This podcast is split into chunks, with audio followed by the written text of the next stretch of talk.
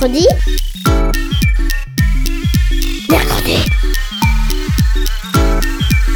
Mamie, on est grosse mercredi. Mercredi Mais c'est quoi? C'est trop nul, mamie. Et tu connais même pas les inventions de l'armada. Ben explique-moi alors. L'armada, c'est trop bien. C'est des gens qui font des spectacles de musique, de grands pour les enfants. L'armada, oui, mais mercredi.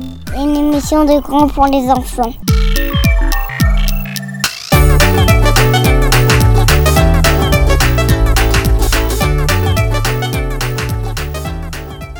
Salut à tous et bienvenue dans Mercredi.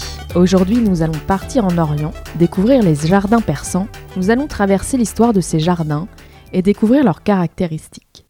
Nous voyagerons dans les jardins persans antiques, puis les jardins islamiques après la naissance de l'islam et les conquêtes arabes au Moyen Âge.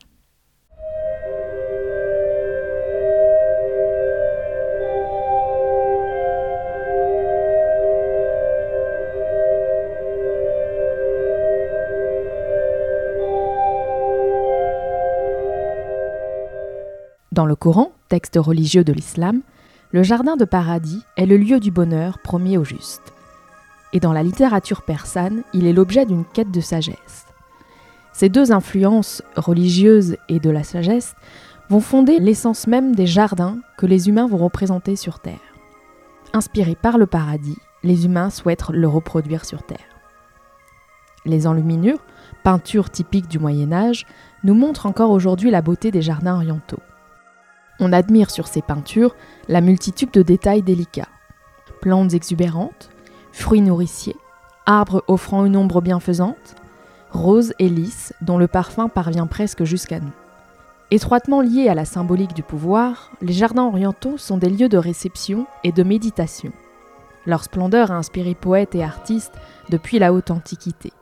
Et c'est ce que je vous propose de découvrir ensemble avec cette émission sur les jardins orientaux.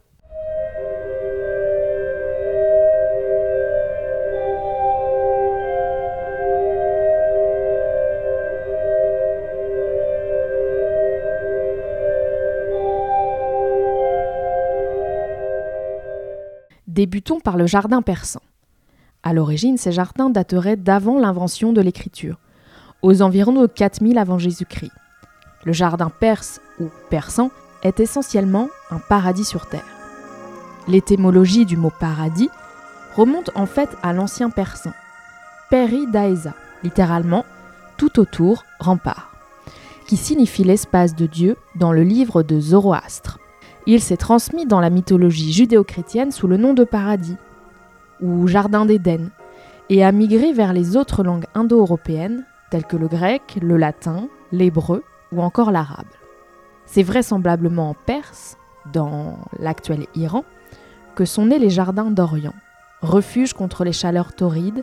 Ces enclos plantés d'arbres et de fleurs au parfum envoûtant vont inspirer tous les paysagistes et horticulteurs du monde islamique de Cordoue à Agra, en passant par Marrakech, Samarcande et Ispahan. Héritant du savoir-faire des souverains assyriens, qui aménagèrent des parcs et des jardins royaux près de leurs capitales successives, de Ninive et Nimrud, Cyrus le Grand décide ainsi d'établir sa résidence palatiale à Parsagarde, vers 550 avant notre ère, dans la province du Fars, au nord de Persépolis, Iran actuel l'art des jardins perses se développe majoritairement sous le règne de Cyrus II le Grand, qui vit entre 558 à 528 avant Jésus-Christ, et Darius Ier, qui lui vit de 522 à 486 avant Jésus-Christ. De nos jours, nous recensons neuf jardins dans diverses régions d'Iran. Dans l'ancienne Perse, les jardins avaient une signification religieuse qui nous reste mystérieuse avec des plates-bandes de fleurs qui s'ordonnaient systématiquement autour d'un bassin en croix. Ce motif géométrique se retrouve sur les tapis avec également de nombreuses représentations de fleurs. On parle alors de tapis jardin. Le jardin perse s'est diffusé autour de la Méditerranée, notamment dans l'Empire romain, quoique avec moins de finesse que dans son milieu d'origine.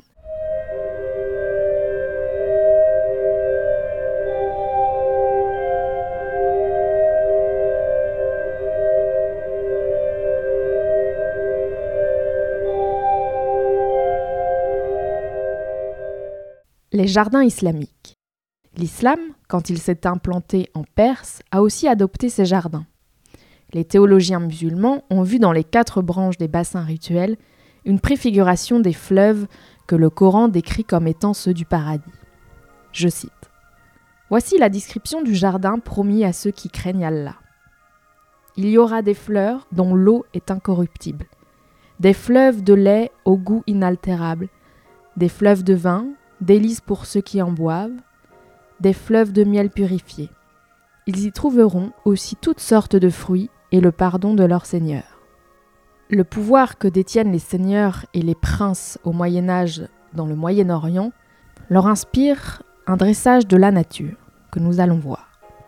De l'Espagne jusqu'à l'Inde, l'architecture des palais et l'aménagement des jardins ne cesseront ainsi de révéler le pouvoir du roi, qui transmet plaisir et richesse. Sous le pinceau des peintres, des dynasties timourides, safavides ou mongoles, le prince en son jardin trône ainsi toujours à proximité d'un bassin, car selon la tradition pré-islamique, le bassin reflète les cieux, d'où les anciens monarques persans tiraient leur pouvoir. Conçus comme des décors de théâtre, les bâtiments et jardins palatiaux constitueront la base magnifique des jardins.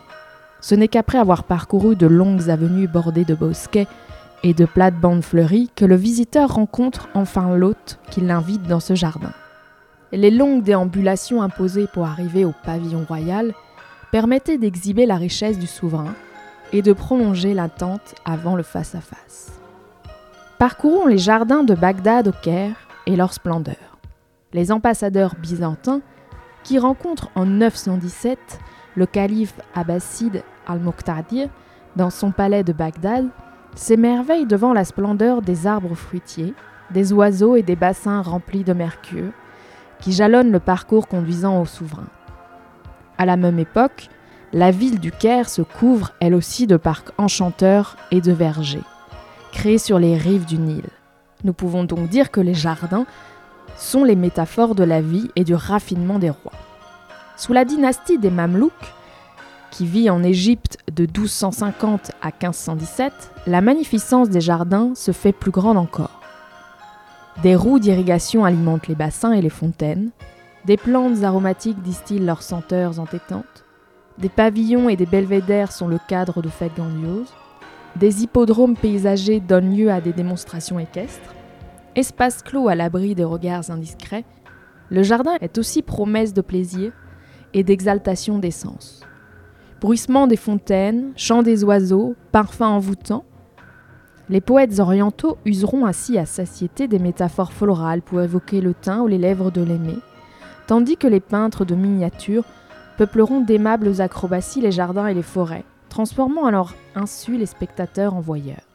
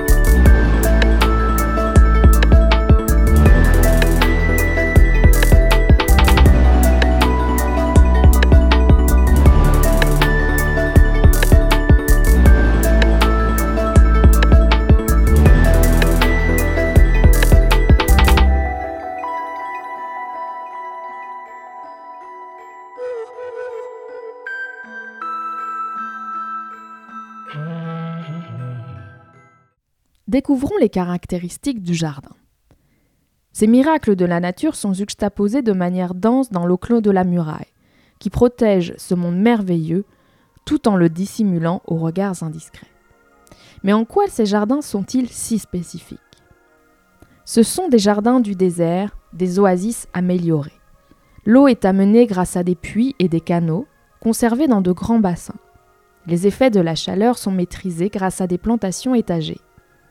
Avec en haut des grands arbres comme des palmiers, puis des agrumes et des oliviers, et en dessous des fleurs et des légumes, le tout planté dans des carrés qui organisent les espaces, souvent en dénivelé pour que l'eau s'écoule plus facilement. On peut aussi obtenir dans des climats parfois très rudes une végétation extrêmement luxuriante où il fait bon recevoir et vivre en famille. Ces jardins exigent beaucoup d'eau et de soins. C'est vrai, il existe du soin et des aménagements hydrauliques importants et une bonne maîtrise des éléments naturels que sont l'eau, le vent et la chaleur. Les jardins orientaux traditionnels non seulement utilisent des plantes bien adaptées au climat, mais surtout ils sont conçus de telle manière qu'ils recyclent l'eau en permanence. Elle suit un cheminement qui lui permet de resservir plusieurs fois et d'avoir plusieurs usages grâce à une utilisation du relief. Donc oui, ces jardins ont encore beaucoup de choses à nous apprendre aujourd'hui. Ils recèlent une vraie sagesse.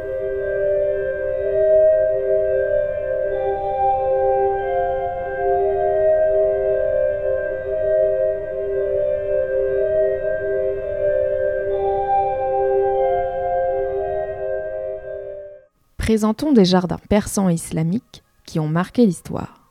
Jardins persans. Ces jardins irrigués grâce à un savant réseau de canaux obéissent à une stricte répartition géométrique avec des portes monumentales qui conduisaient à des allées plantées d'arbres menant à différents pavillons. Voyageons d'abord à Samarcande.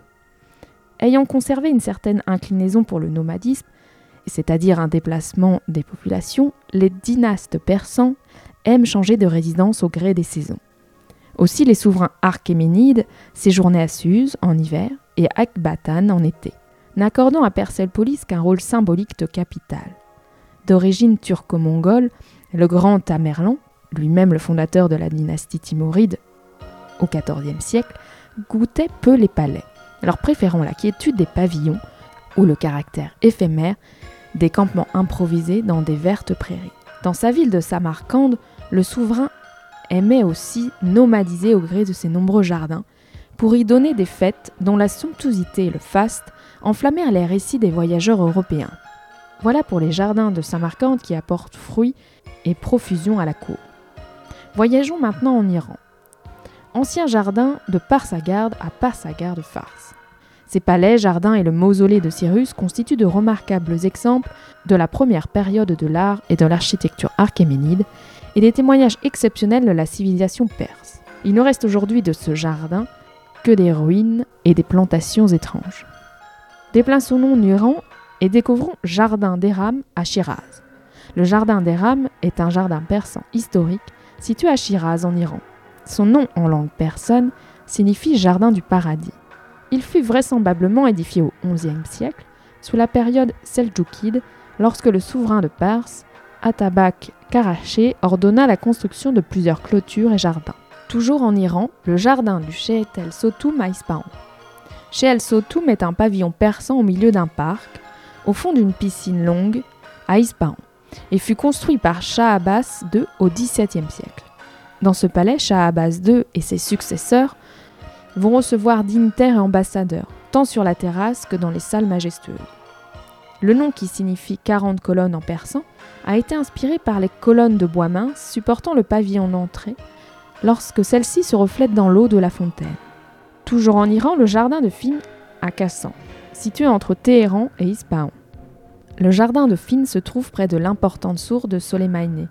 Cette proximité dans une région aride a favorisé l'implantation humaine depuis les temps préhistoriques, puisque le plus ancien site d'Iran et l'une des plus anciennes civilisations connues, Sialk, s'est développée non loin de Fin. La présence de l'eau et des terres fertiles a conduit les rois de Perse à aménager des constructions pour leur repos. Les origines du jardin actuel remontent d'ailleurs à la période safavide. Il existe une description du jardin effectuée en 1504 au moment de la réception ici du souverain Safafi d'Ismaël. Le jardin a été dessiné sous sa forme actuelle, sous le Shah Abbas Ier, qui vit de 1571 à 1629, comme un jardin traditionnel persan. Le jardin devait donner une vision paradisiaque, comme un jardin d'Éden.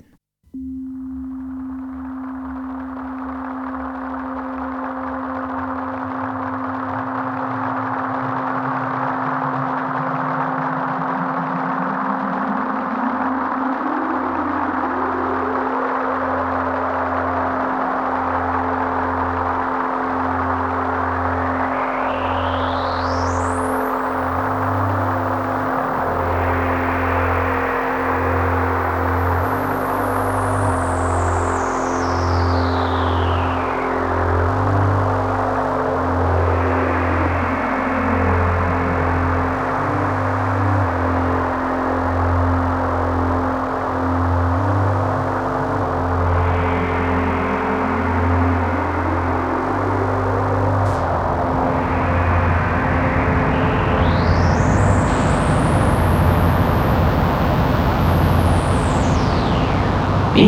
Mistero.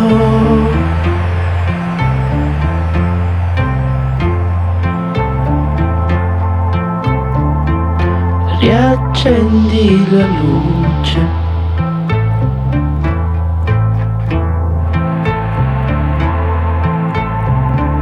Chi c'era?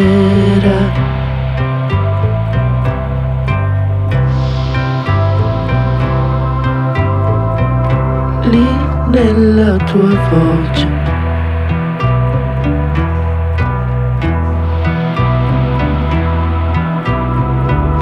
Passione.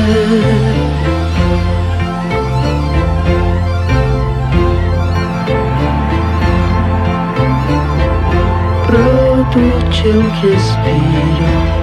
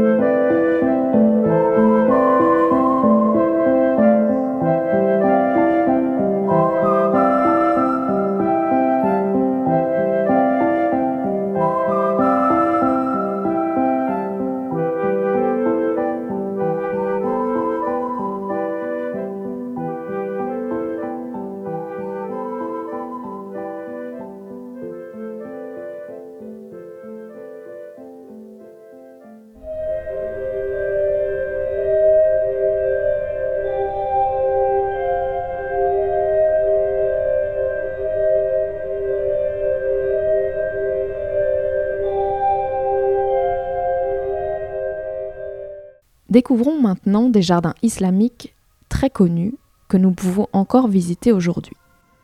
Tout d'abord en Espagne, à Grenade, avec le jardin de l'Alhambra. C'est le jardin du palais d'été ou Alif, de l'arabe Rana Halfit ou jardin de l'architecte. Ces jardins bénéficient du microclimat exceptionnel de la ville, au flanc de la Sierra Nevada, qui leur apporte humidité et abondance d'eau. Il comporte de nombreuses variétés de plantes inhabituelles sous ces latitudes. Sur les murs de l'Alhambra, vous trouverez des vers qui mentionnent la beauté du jardin. Ils sont décorés avec des dessins floraux abstraits, avec des nuances de couleurs qui font saillir la lumière entrant de l'extérieur. La grande utilisation d'azuleros et de couleurs vives est une autre particularité de celle des jardins arabes et notamment du jardin de l'Alhambra. Traversons la Méditerranée et partons au Maroc, et plus précisément à Marrakech avec le jardin de l'Agdal. Les jardins de l'Agdal sont les plus anciens jardins de Marrakech, conçus au XIIe siècle sous le règne d'Abdelmoumen, un souverain almonade. Ces jardins touchent au sud la zone du palais Dar el-Krassem. Les premiers arbres ont été plantés au XIIe siècle par des almonades. Et la forme actuelle des jardins ainsi que les murs d'enceinte ne datent que du XIXe siècle. Les grenadiers, orangers et oliviers sont irrigués grâce à plusieurs réservoirs remplis d'eau du Haut Atlas. Au bord du Es Salah, le plus grand des bassins d'eau, se trouve le Dar el Ana, un palais avec une terrasse panoramique d'où l'on peut admirer la chaîne du Haut Atlas au-delà des jardins. Le mot Agdal dérive de la langue berbère et signifie prairie close. Partons maintenant au Taj Mahal et le jardin Shah Bagh, de style mongol, c'est-à-dire indo-persan, qui accompagne le mausolée du Taj Mahal. Le tombeau de Mummat Mahal est entouré de jardins d'une beauté spectaculaire, regorgeant de richesses naturelles.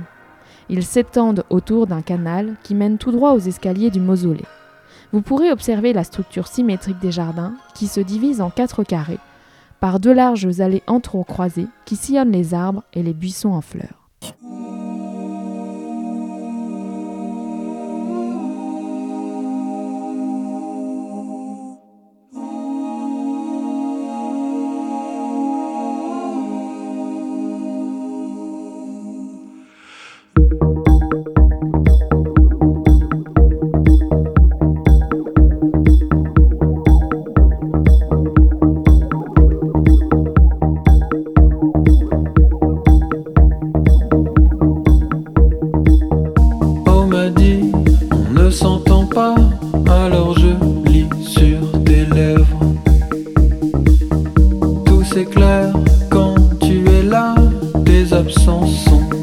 wasted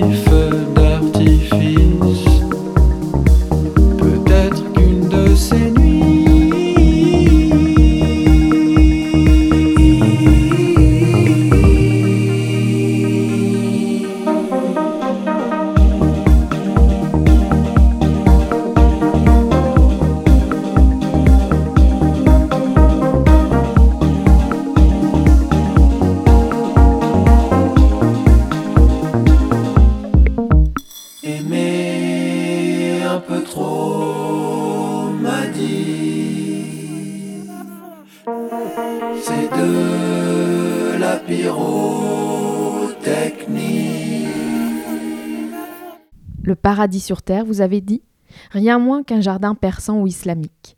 Aujourd'hui, dans notre environnement urbain et artificialisé, les jardins offrent d'indispensables havres pour la promenade et le retour à la nature. Rien de tel dans la haute antiquité, quand les hommes devaient supporter une nature rude et hostile. Sur les plateaux iraniens au climat subdésertique, ils ont inventé des lieux clos à l'abri des bêtes sauvages et des brigands, du sable et de la chasseresse. En ces lieux rectangulaires entourés d'une galerie couverte, les bassins et l'eau jaillissante, les fleurs et les oiseaux composent un décor propre à l'exaltation des sens. On ne s'y promène pas, mais l'on s'y recueille afin de voir, sentir et écouter. Faut-il s'étonner si l'expression par laquelle les Persans désignaient un lieu clos est devenue dans notre langue le paradis? J'espère que vous avez aimé cette découverte des jardins persans et islamiques. N'hésitez pas à découvrir les miniatures et peintures qui les représentent et à les découvrir en photo également, dans les livres et sur Internet. À bientôt dans Mercredi. Mercredi. Mercredi. Mercredi. Mercredi. Mercredi. Mercredi.